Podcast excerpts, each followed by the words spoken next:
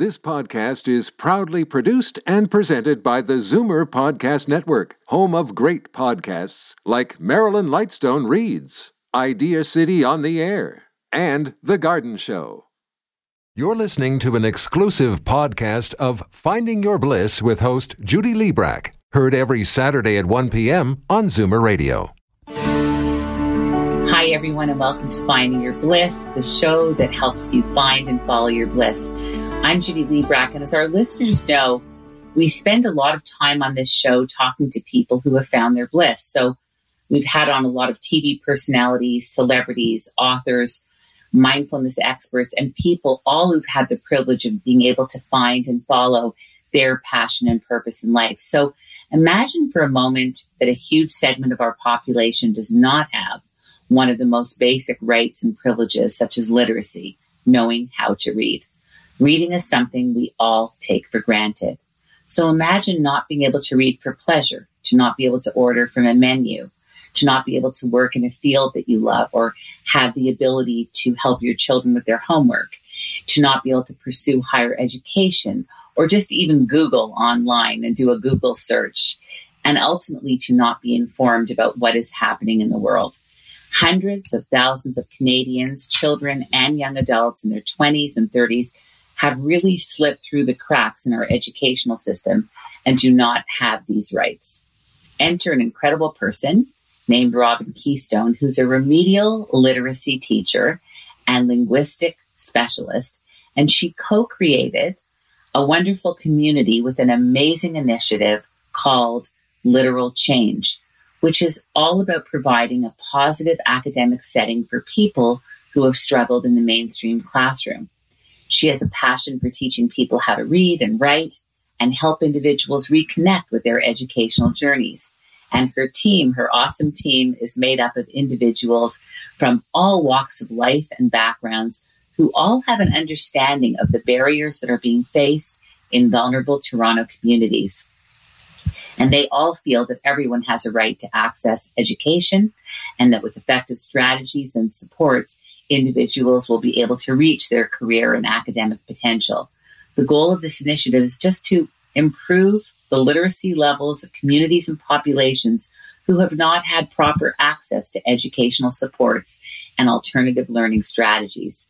Also, later on in the show, we have on a return guest, the uber talented singer songwriter Seth Zosky, who is a member of the sensational singing group Season.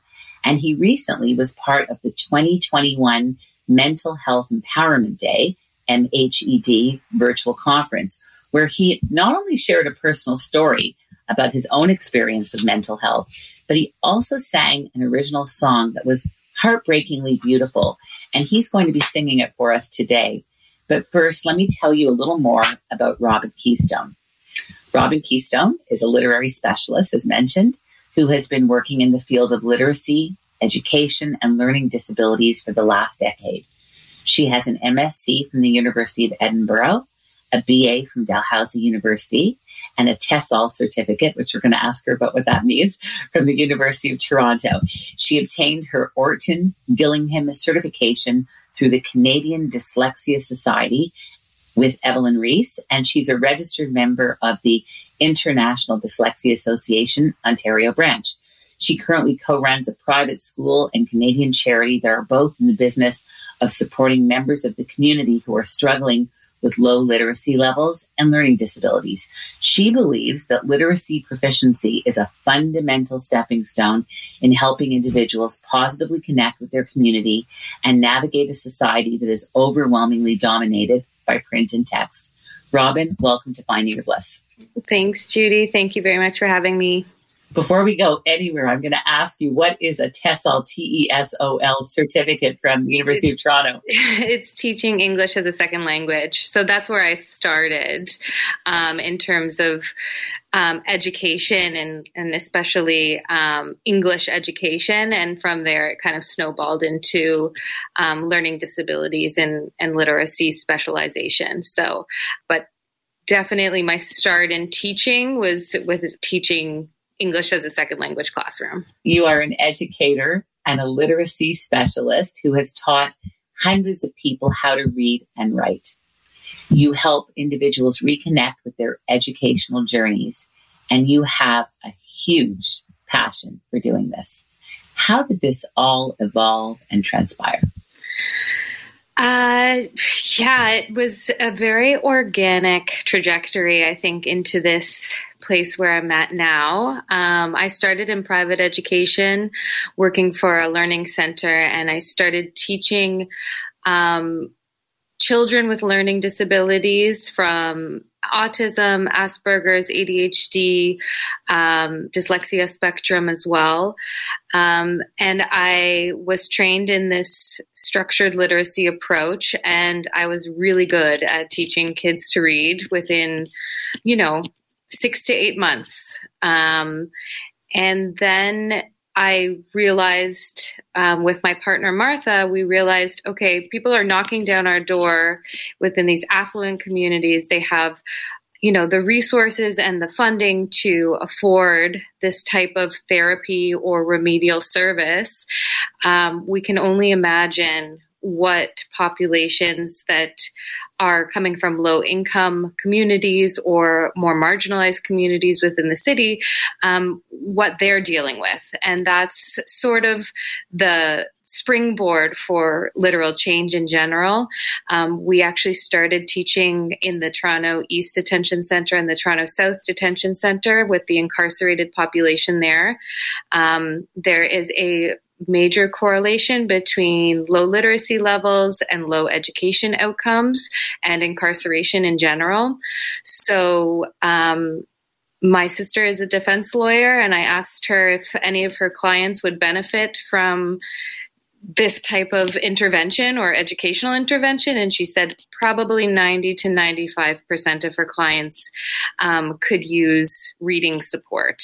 Um, just being able to navigate the court system or the justice system without having those skills is an incredibly difficult feat um, for so many people um, that are incarcerated or have come in contact with the law you wrote an outstanding article, Robin, for the Huffington Post called What Teaching in Jail is Teaching Me About Privilege. And you talk about what it was like teaching inmates in two of Ontario's maximum security jails and how the experience taught you a lot in a very short amount of time. And as you said, I'm learning about an alternative universe that exists in parallel to mine. What did you mean by this? And can you paint us a picture of what this experience was like? Yes, well, I can, you know, I'm a pretty level headed person. So it wasn't when I was growing up, and I think I used this phrase in the article, it felt like leave it to beaver. Like I grew up in Etobicoke. It's a, you know, an affluent suburb of Toronto and very sheltered.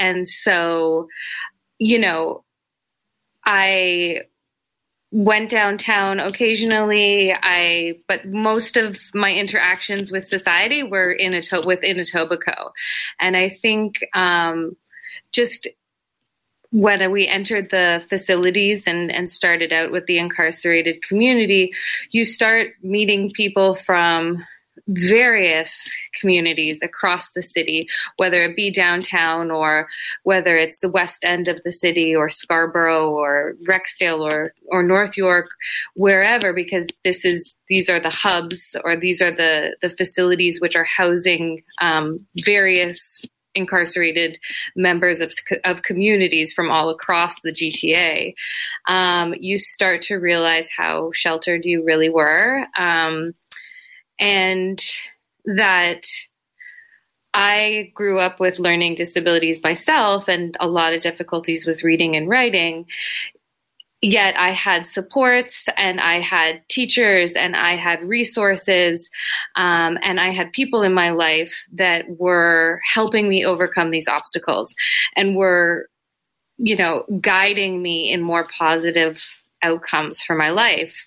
And you're interacting with people on the inside and you're hearing their stories. And it's hard to empathize because you obviously do emotionally but because it's so different and like completely opposite from any experience that you've ever had in your life it's just hard to kind of wrap your head around that whoa we're coming from the same place. Like we come from this exact same city.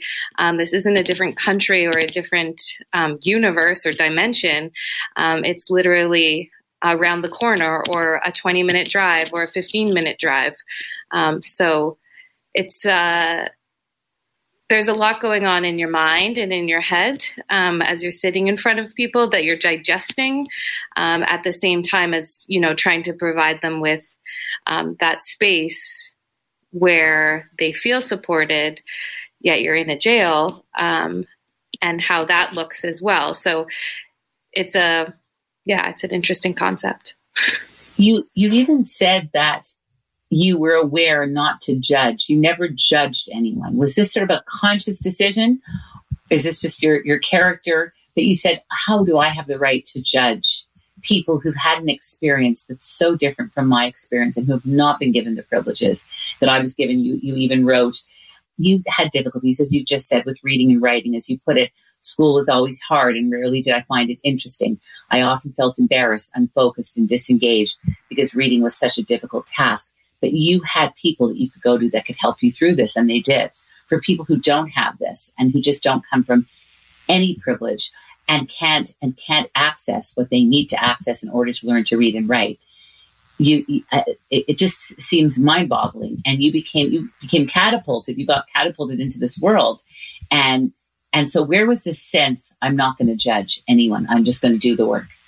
Well, because what's the point of doing the work especially like what's the point of having a, a, prison system or a system like this where somebody is incarcerated and then they come out and they still have a label on their back.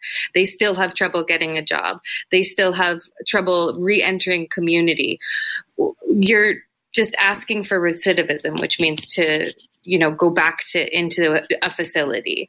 So for me to do the work, it's I want to help these people reconnect with their community. I want them to reconnect with positive outcomes. And if I have a judgment in my head that this person is is whatever you know the courts have said they are or they've been charged with or whatever it might be then there's no way i could possibly do the job right mm-hmm. like without or put as much energy into the relationship, into the work that I do, if I'm going to have a you know a preconceived notion of this person or this individual. And so you really have to strip all of that. If you actually think what you're doing is going to benefit community or benefit society. Um, and i think that's a major issue that we have just generally between our legal system um, and society at large is this idea that once you're incarcerated, you're always an incarcerated person or a formally incarcerated person. And that's going to create a ton of barriers for these individuals in general. I sense that you're doing a lot more than teaching them how to read and write. You're giving them this love and compassion and understanding. It's a lot more than teaching them literacy. Would you agree with that? You're yeah well i think that that has to be the relationship with any student between student and teacher right? I think sometimes in our our even our education system there's a power struggle that goes on between student and teacher um, within the classroom and and that can create barriers to learning for students. And so our philosophy whether it be in literal change or whether it be in the in the school that we run is that there isn't there isn't that power struggle. Um, it's not because you're a teacher that you're an authority and that it has to be this. It's you're a peer and that you're a supporter and that you're guiding the educational process for for these individuals, whether it be an adult who's 55 or uh, you know a child who's eight, um, and really working hard to facilitate that rapport and that um, feeling of safety within the environment because the safer um, and more secure somebody feels within their you know whether it be home life community school classroom um, the more they're going to take away from the educational experience even though this wasn't part of the research, I'm almost getting the sense that this needs to be part of the school system, not just an adjunct to the school system. Definitely. That that people like you need to be in the schools actually doing this from the get go so that people don't have to deal with it after when they've been incarcerated, when they've gotten into trouble, when they're not feeling like a member of, of their community or society? Yeah, I think um, that's been such a huge goal for our charity for so long is to really work with the school board and work with school systems to bring this type of education into the classroom and into the spec ed classroom, special education classroom in general. And last year, um, we actually became official educational partners of the Toronto District School Board. So we'll be working over the next two years to train educators um, in our methodology in Orton Gillingham. Um, and really, we want to empower as many students and as many teachers with these tools and strategies um, so that every student in every classroom has access because they're proven, they're effective, they have been around for years since the 1930s, um, and it really needs to be a fundamental part of, of education in general. Tell me, uh, tell us what Orton Gillingham is, just so our, our listeners understand. What is that? yeah, um, I know it's a mouthful. It's a mouthful in itself. Um, yes, yeah, so it's under what they call a structured literacy um, umbrella or approach. Um, there's uh, various methodologies under structured literacy. So you've got um, empowered reading through Sick Kids Hospital, Barton Method, Wilson Method. They're all methodologies. But really, the key is that um, it, they're teaching the mechanics and the fundamentals of what it means to read from very basic foundational skills to more complex areas of learning. And you use um, specific s- strategies and tools that you directly and explicitly teach to each of your students to help them spell, so encoding to help them decode or read, to help them make associations between this letter makes this particular sound. Um, we run an assessment of each learner and we identify strengths and weaknesses, areas. Um, gaps in their knowledge base just generally and then we create a very student centered plan of action based around what they need specifically, but we also work really hard to incorporate as much of that student into the classroom as possible. So thinking about what they really like to do, what their talents are, what their hobbies are, the more they feel connected to the space and the more they can see themselves within the space, whether that be culturally or um, you know, just based on their interests, the more they're going to take away from the educational experience in general. Um, so it's really the bee's knees of education and literacy education in general.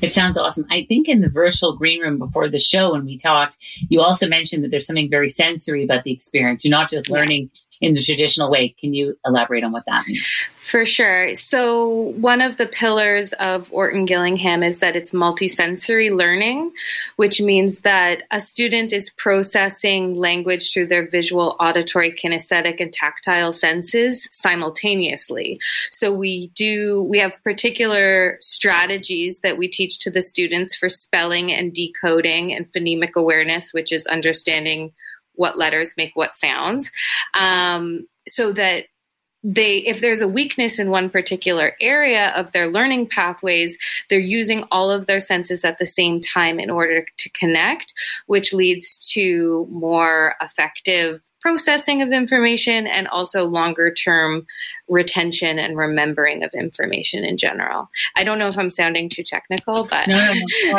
no. So, can you describe the countenance, the face, the appearance, the energy of a person that starts off maybe feeling what you were feeling when you were a young girl embarrassed, ashamed, insecure, not loving learning because you weren't excelling at it, because you mm-hmm. were struggling with it. And when they start to get it, and you see that light go on. Can you just describe for us what that's like for you as the teacher? That must be pretty incredible. Don't answer that right now. We're going to hear Robin's answer when we come back from a short commercial break. Stay tuned. We've also got an original song from singer songwriter Seth Zosky and documentary filmmaker Karen Shopsowitz stops by to tell us about her latest documentary, all about Elwy Yost. All of this coming to you soon. Back in a moment. Finding Your Bliss is brought to you by Create, Canada's leading fertility center for over 25 years. Create is here for anyone struggling with infertility or in need of assisted reproductive technology to have children. Create is about cutting edge science from highly skilled doctors. In unprecedented times like these, Create is about ensuring the safety of all patients and staff. Create has made important changes to protect you by ensuring social distancing, wearing masks, as well as screening before entering. So, what about the bundle of joy that you've been hoping would come into your family? Create Fertility Center is here for you. Visit createivf.com to keep up with the latest changes and learn about Create Fertility Center's comprehensive care for every fertility journey. Keep safe and healthy during these challenging days, remembering that life is about moments that we create together.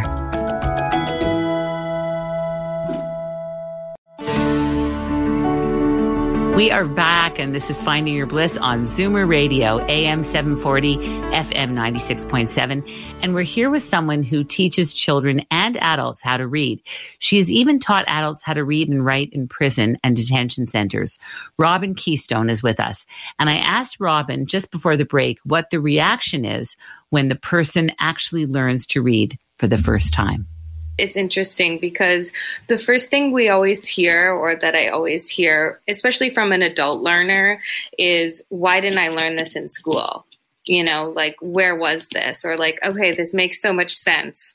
Um, so it is a little different you know the reactions of a, a child that's learning to read versus an adult that's learning to read especially an incarcerated adult because oftentimes they're like looking for programs to do. There's not that many resources or programming within these facilities in general, so they're quite happy to get off the range and you know be in a, in some sort of environment that's different than um, their units. Um, for a child that you teach to read, or just seeing them actually want to come back to the space, seeing them actually want to engage with reading is probably one of the best feelings because you know that they are starting to feel more positive about learning, which is so huge because we're moving into a time where lifelong learning is going to be the name of the game, um, and that they're going to need to know how to navigate a lot of different texts and resources in order to, um, you know, create that future for themselves. So, watching them, you know, or like hearing from their parents that they feel more confident, or hearing that they are being more successful within the classroom is so huge. Um, with an adult, it's kind of that connection that they're like, whoa, I have never experienced an educational space like this. So I've never been provided with an experience in education like this is something that, you know, it just is a really amazing feeling. I don't really, I'm not that the good, I'm not that good at describing. You just get a feeling internally. I, I don't really know how to explain it. And it drives you to go back. You know, like I've volunteered within the facilities for five years. I would go there almost every day to either one facility or the other just to be able to create this space for people and help people connect with with their educational and also when you hear adults um, within a facility or even outside of a facility, but you know, starting to um, goal set or like think about things that they could do. Or they want to put together a business plan or they want to write a poem or tiny you know it could be anything um, but that you feel that you're part of that experience for them or that you're motivating them to move in that direction um, i think is really what drives a lot of our community but definitely me for sure. You started off only yourself and a partner, and with a partner creating this initiative, Literal Change. And it's grown in leaps and bounds into a community of volunteers and employees and students and board members and community agencies and donors and supporters. What exactly is literal change? Why did you name it that? I think I know, but uh, if you can, if you can uh, explain that for us, and and how it grew from two people into this incredible initiative with hundreds of people. Yeah, so literal change. Um, we're literally trying to make changes through literacy.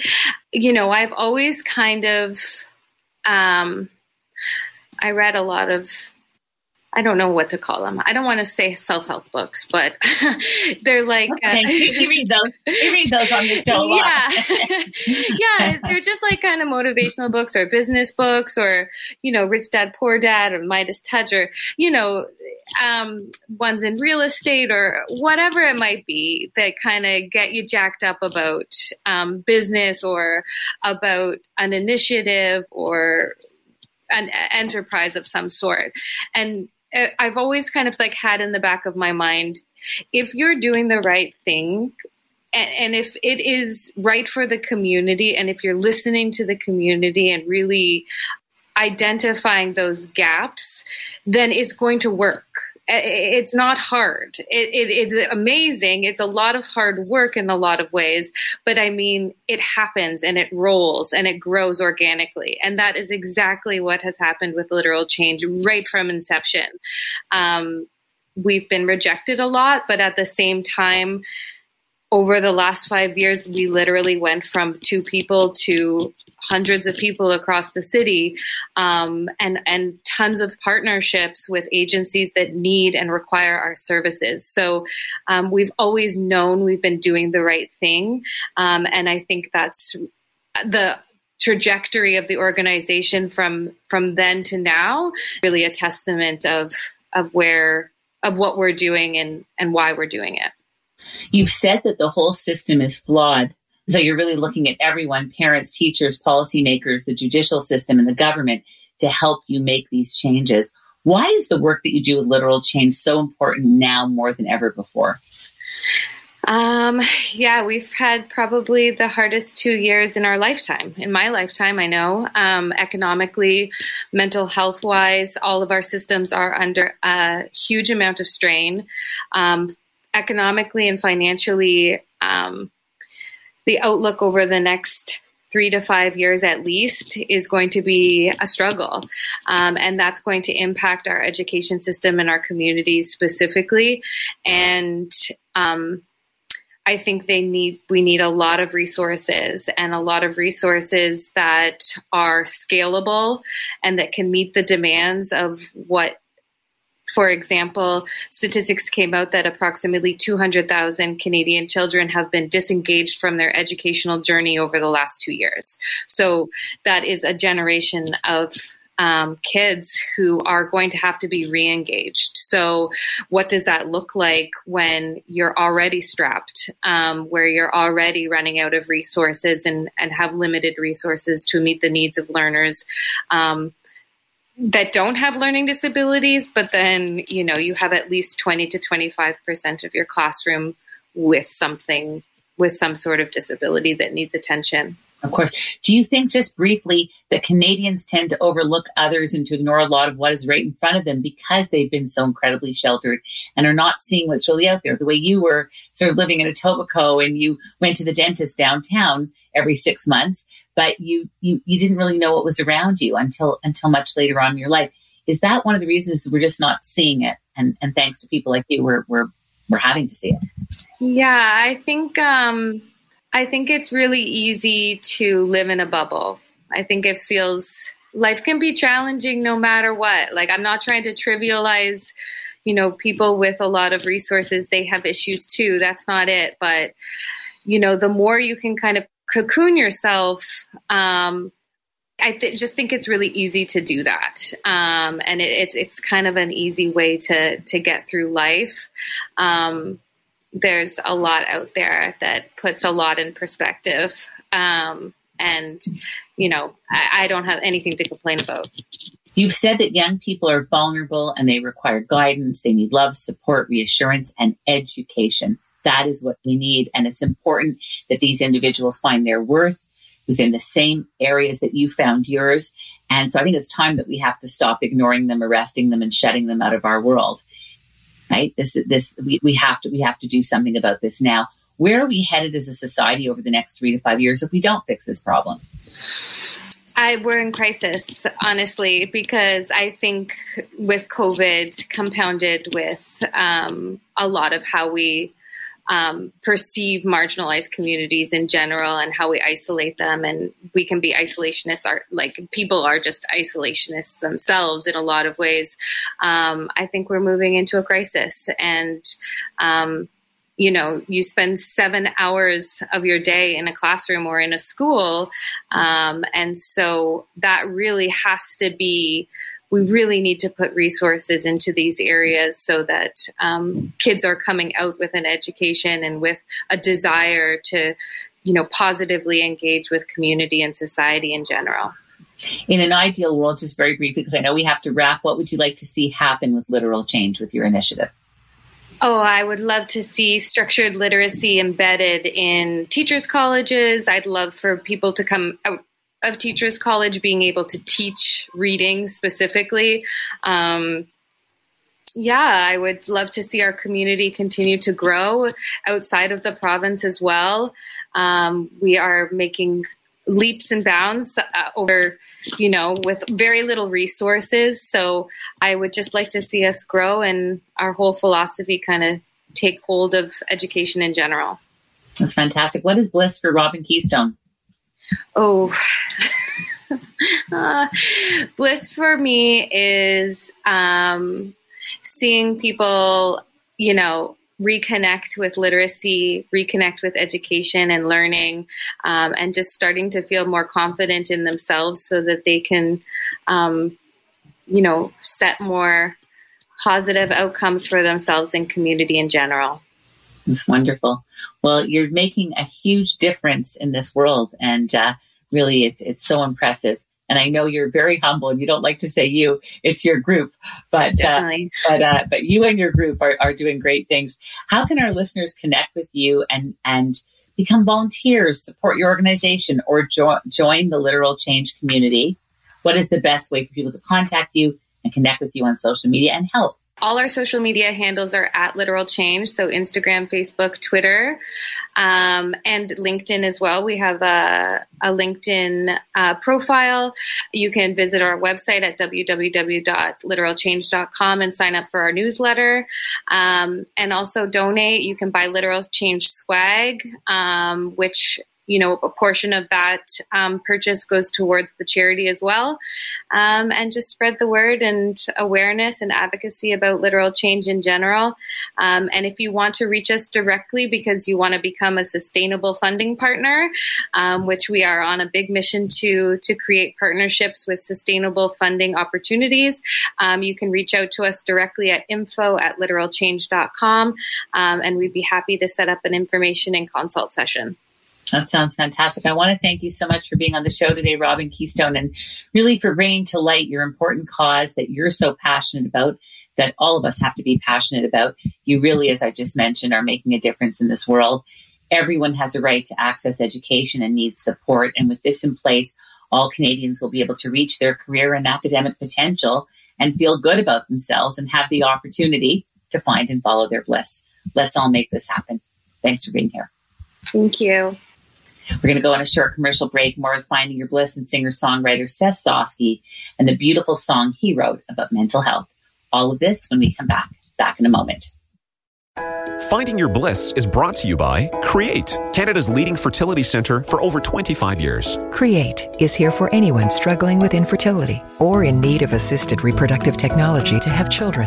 Create is about cutting edge science from highly skilled doctors. In unprecedented times like these, Create is about ensuring the safety of all patients and staff. Create has made important changes to protect you by ensuring social distancing, wearing masks, as well as screening before entering. So, what about the bundle of joy that you've been hoping would come into your family? Create Fertility Center is here for you. Visit createivf.com to keep up with the latest changes and learn about Create Fertility Center's comprehensive care for every fertility journey. Keep safe and healthy during these challenging days, remembering that life is about moments that we create together.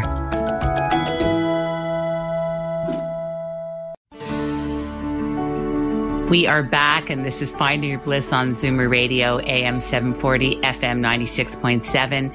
And we're now joined by one of our favorite musical guests, singer songwriter Seth Zosky, who you'll remember from his amazing singing group Season.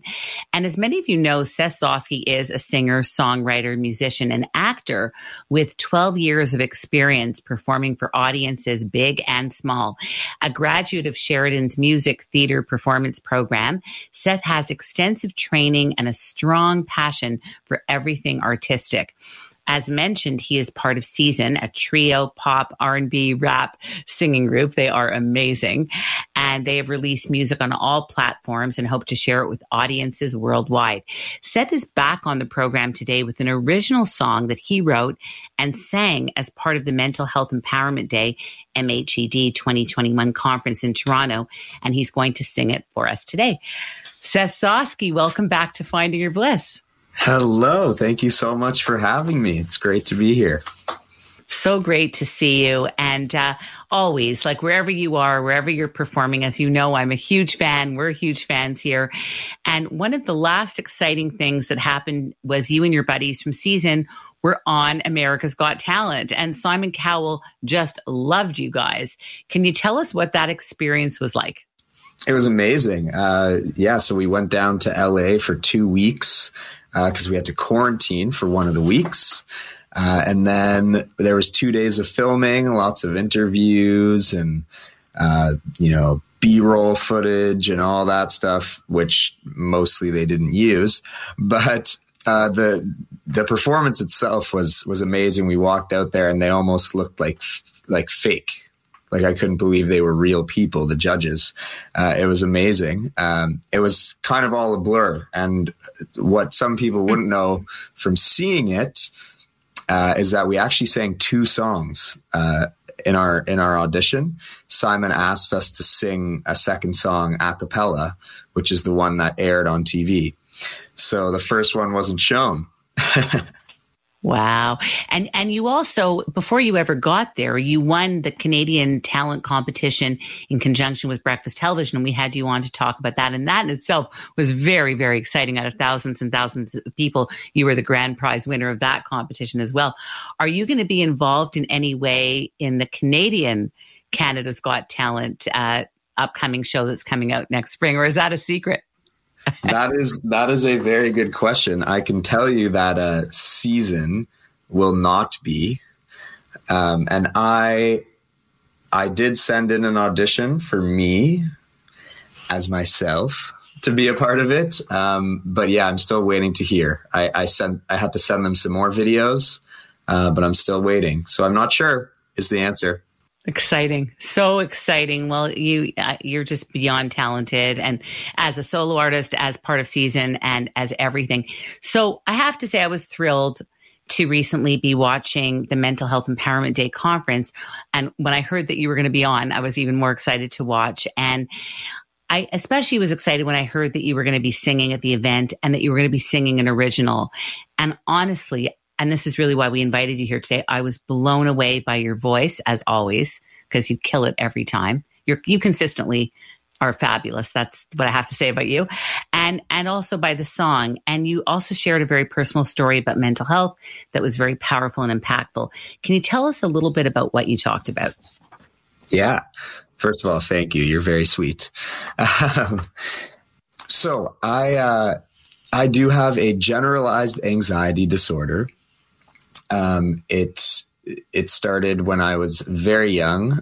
I wouldn't be able to sleep at night, uh, and then years later that faded away, and then years later, um, it was brought back by manifesting itself physically, and in in 2019 was when it got quite bad. I was in a um, theater contract in Stephenville, Newfoundland, and I started getting these weird, weird symptoms like my like really nauseous.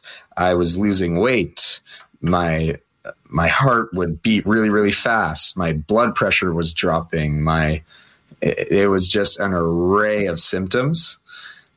Like my hands would sweat, and then again, I couldn't sleep. So I, it, yeah, it was, Oh, it was a, quite a time for me. Terrible. And I was in denial that this was, had anything to do with anxiety. Um, so after going to a bunch of doctors and I, I flew back to Toronto, I had to leave the, the contract, unfortunately, uh, because it was very fun.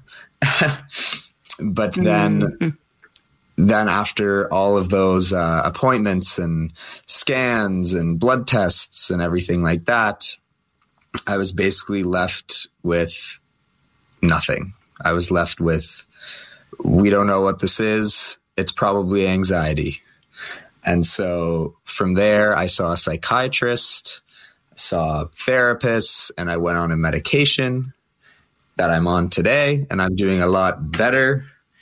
Um, but yeah, my Glad to hear that. Thank you, thank you. Um, I think a lot of people suffer from this and don't don't talk about it.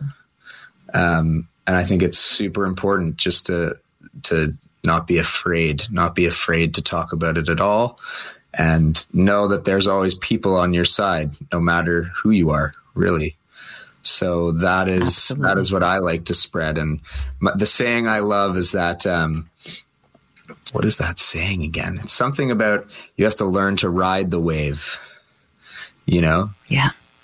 if the wave's coming, there's no way of getting around it. You got to learn to ride it. Yeah. You're such a great person. no, you are. You are because you know what? A lot of people wouldn't share this, and it's so courageous of you to share it. And first of all, I'm sorry that you had to go through all of this, and I applaud you for sticking with it and figuring out what's going to work and and now being an advocate for other people. There's nothing better than that. Thank you. Really. And you wrote a song, Just Breathe, that is so beautiful. Thank The you. lyrics, like, I don't know, the lyrics and your voice. What inspired you? Well, obviously this, but can you tell us a little bit about the song and set it up for us? Absolutely. So, following that whole story, um, a big thing that got me through it was songwriting, um, and still does today. So, the song "Just Breathe" is about anxiety, and it is about my experience with it. Um, for for years and years, everyone would tell me to just breathe, right? And that that's the number one thing I would hear from my parents, my family members, friends. And for me, that didn't work. I couldn't just breathe. You know, when I, when I felt like I was suffocating, I couldn't just breathe. So that is the concept of the song. And it's, the, the lyrics are quite simple. Um, and yeah, I think it speaks for itself, uh, the rest of it. Awesome. Awesome. Well, let's all have a listen to Just Breathe by Seth Zosky. Due to international copyright law, podcasts are unable to include music. Music can only be played on the live radio broadcast. Finding Your Bliss airs every Saturday at 1 p.m. If you'd like to hear this artist's music, you can find the link to our Finding Your Bliss SoundCloud in the episode description. Oh my God, that was so beautiful, Seth. That was so beautiful. And I, I encourage you all, if you want to see Seth Zosky singing this, to go to the MHED website and you can check it out right there and watch him doing it as as he did it for the conference. It was it, it's just incredible. I love seeing you on Ellen Schwartz's Jake's Jam. Whenever I do, you always kill. You're always awesome. What do you love about being part of that community? Oh, that is that is just the best. I mean, Ellen Jake's mom um, has been doing stuff like that for so many years, and she's just so amazing. And the community is just getting bigger and bigger. And I was honestly, I was one of the original people, and so it feels great to just be a part of it. And yeah, I can't come every Sunday because you know working and grinding away, but when I'm there, it, it's so special. It always is. It always is so special, and we and I love when I see you there. I know I've asked you this before, but what is bliss these days for Seth Zosky? bliss these days for Seth Zosky is just spending time with people you love. That's bliss these days because I think that's important and appreciating the people you love. So beautifully put, and that's absolutely so right. It's there's just nothing that trumps it. I love that answer. It's fabulous. What is the best way for people to contact you and connect with you, Seth, on social media? The best way is at my Instagram. It's just at Seth Zosky, just one word, my name, uh, or my email, which is sethzosky at gmail.com. Awesome. I want to thank you. You're a beautiful artist, Seth. You really are. And I'm, I'm not just saying this, but whether it's on Jake's Jam or with Season or uh, anything you've done solo or this beautiful MHED thing that you did, it's just, there's something consistently beautiful about your work every time. And I just love listening to you. So thank you so much for being here today. It was wonderful having you. Well, thank you so very much for your words and thank you for having me. Always, you're always welcome. The next big thing that happens, you got to let us know and come on back. Each week we spotlight a singer, songwriter, and musician on the show. If you're a singer, please write to us at music at findingyourbliss.com. And if you're an author, artist, yoga, meditation person, or anyone who has found and is following their bliss, we would love to hear from you. And you can do that by writing to fyb at findingyourbliss.com. I'm also a life coach. So if I can help you in any way, please let me know. You can reach out and contact me at findingyourbliss.com slash coaching. Also, I'm on Insight Timer, the number one free meditation app. All you have to do is search up Judy Librach. And of course, you can follow us at the Bliss Minute on Instagram and Facebook. In Bliss News, I'm so thrilled to tell you about a brand new documentary on November 27th by a real friend to our show, and that's documentary filmmaker Karen Shopsowitz. And we've actually got Karen live here today to tell us about her awesome documentary, Magic Shadows, Elwy Yost, a life in movies. But first, let me tell you a little bit more about Karen. Karen Shopsowitz, as many of you know, is an award winning producer, director, editor, and camera person whose work has been screened nationally and internationally. She has a Bachelor of Journalism degree from Carleton University Masters of Fine Arts in Film and Video from York University, and a certificate in feature film writing from UCLA's Online Writer Studio. She has served as producer, director, writer, and editor of the award winning My Grandparents Had a Hotel. Her National Film Board documentary, My Father's Camera, was honored with the prestigious Peabody Award. In addition to editing all of her own films, Karen has also edited a number of other productions for other directors. Karen, welcome to Finding Your Bliss. Thank you for having me, Judy. Congratulations on your latest film, Magic Shadows, Yost, A Life in Movies. Can you tell us briefly a little bit about your documentary? Okay, well, first of all, I have to give full credit to Meredith Usher, who it was his idea to do this film with a friend of his, and he is the ultimate Elwy aficionado. And they were looking for somebody to direct it. And I still remember what they posted was, Did you grow up in the 70s in Ontario and do you love old films? And my response was, Is this a documentary about Yost? Because it's the only thing it could be. Oh, that's great. and so what we did with this and working with a great team, you know, Meredith and then the other producer, Colette Vosberg, were able to what we really strove to do, and I have to give full credit to the editor, Deb Holloway, what we really strove to do was to show El. I mean, first of all, Elwy, if you watched him, he had the most unbelievable personality and this incredible warmth. And that's what comes across in this film. We use a lot of the old interviews that he did, which for me was the favorite part, and also revealing parts of his personality that you might not know about Elwy. Um, he's still a great guy. He's wonderful. He's warm. He's fantastic. But I didn't know that in 1948, when he graduated from school from U of T, he made a film and it's a really weird film. and he also really wanted to be a director and actor, and he has a very small cameo in John Huston's Moulin Rouge. Wow. Yeah. Isn't that cool? I never knew that. I just can't get over the movie stars that he interviewed, the people that he interviewed. And I want to actually, we have a clip of the trailer courtesy of TV Ontario. I'd love to just roll that clip just so our listeners can get a glimpse of how great this is. Let's roll that clip. Well, good evening, ladies and gentlemen. Welcome again to Saturday Night at the Movies. My name is Elwy people would say, you know, Saturday night, do you want to go out? I don't know. What's on Elwy? This guy is the luckiest guy in the world. He gets to talk about movies. You want to take it all for yourself and cut me out. And he gets to talk to famous people. Oh, cool. great honor to meet you, Kirk Douglas. Martin Short. Mel Brooks, it's great to meet you, but why? What gives with that Raptors hat? Elwy was the only place you could get that kind of behind the scenes look. This incredible view of craft. We're trying to encourage movie viewing in a bifocal way. No, this is actually an art form. This is something beyond what we thought films could do. Now it is that time, ladies and gentlemen. Time to turn your lights down low and put your feet up. Magic Shadows, Elwy Yost, A Life in Movies, a TVO original, premieres November 27th. Karen, I can't get over the movie stars, the A-listers that Elwy interviewed. Were there any that kind of blew you away, or can you list some of the names of the people that Elwy actually had on his show? Well, what was amazing is Elwy interviewed, like in our film, you'll get to see a quick interview with Otto Preminger, G- John Huston, Janet Leigh. But what I loved about Elwy, which really, I think this is where, you know, I kept joking with Deb, the editor, that it was going to take us so long because we'd start watching these interviews. We had access to all of the archives, and I'd be like, okay, see you in three hours. I'm just digging into the longest interview with Jerry Goldsmith, the composer, or a set designer or somebody who did special effects. And that was the stuff that Elwy was magical about was that not only did he have this incredible respect for the stars, but he had so much respect for the people behind the scenes. Isn't that wonderful? I saw it. There was a little bit of a clip of Martin Short, and I'm sure that was fabulous. That's coming up and so much more. Uh, Karen, can you tell us more about the release date and how people can watch the film?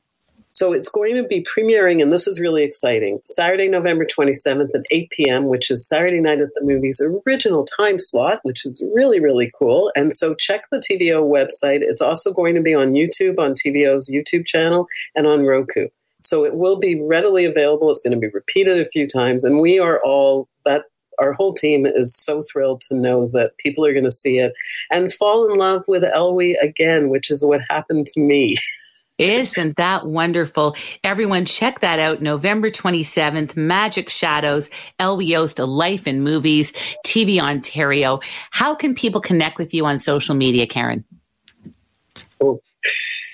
Can they? Um, you can follow me on Twitter. Well, my, my other one is private. Um, you can follow me on Twitter I'm on Twitter as Movie Wits, and that's a great place to find me. And I, I do post occasionally.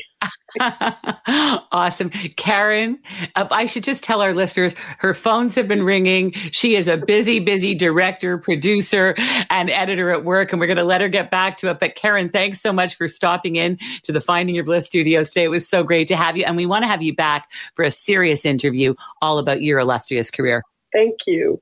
Let's do that. I would like to thank all of our guests, Robin Keystone, Seth Zosky, and Karen Shopsowitz. Thank you to Mag Ruffman, producer Siobhan Kiley, senior editor Haley Allegia, and our editorial assistant, Lauren Kaminsky, our intern, Shelly Koskinen, and audio producer, Faz Kazi, and everyone here at Zoomer. And of course, a big thank you to our sponsor, the Create Fertility Center. For everyone here, I'm Judy Librach, reminding you all to take one step closer to finding your bliss. This podcast is proudly produced and presented by the Zoomer Podcast Network, home of great podcasts like Marilyn Lightstone Reads, Idea City on the Air, and The Garden Show.